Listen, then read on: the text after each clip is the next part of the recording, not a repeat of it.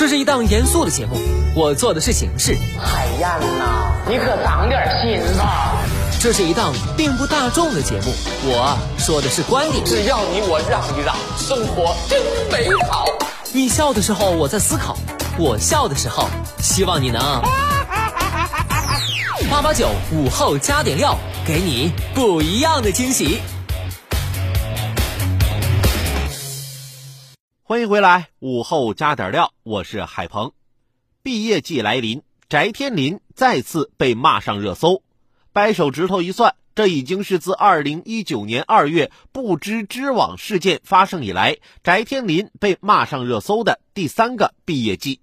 翟天临被骂是因为其当年的学术不端事件自食其果，而这一事件成为高校启动严查毕业论文的导火索。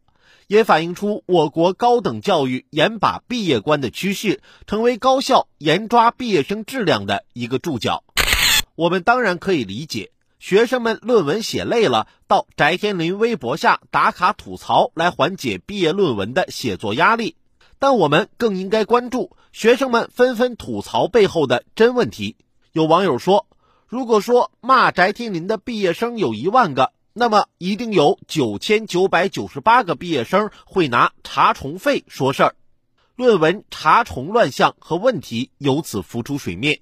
在学校组织查重前自查，成了很多毕业生的选择。论文降重也成为刚需，但论文查重市场乱象丛生。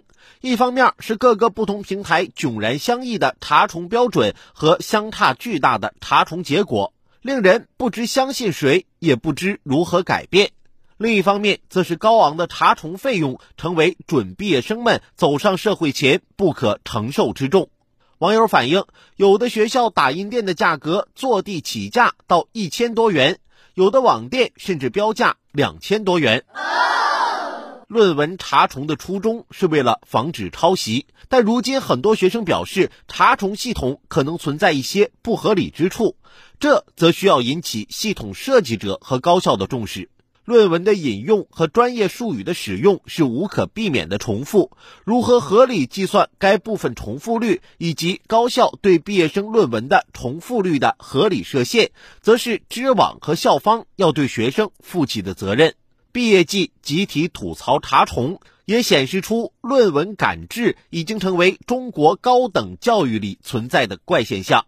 诚然，论文赶制甚至抄袭事关一个人的学术诚信，高校急需加强诚信教育，扭转学生论文写作的轻率态度。但是，论文赶制甚至抄袭普遍存在的深层次原因，是高校学术培养机制的缺陷，以及当下基础教育领域学校对学生研究能力培养的欠缺。中国高校曾经有过的严进宽出为人诟病，高等教育严把毕业关是必然趋势。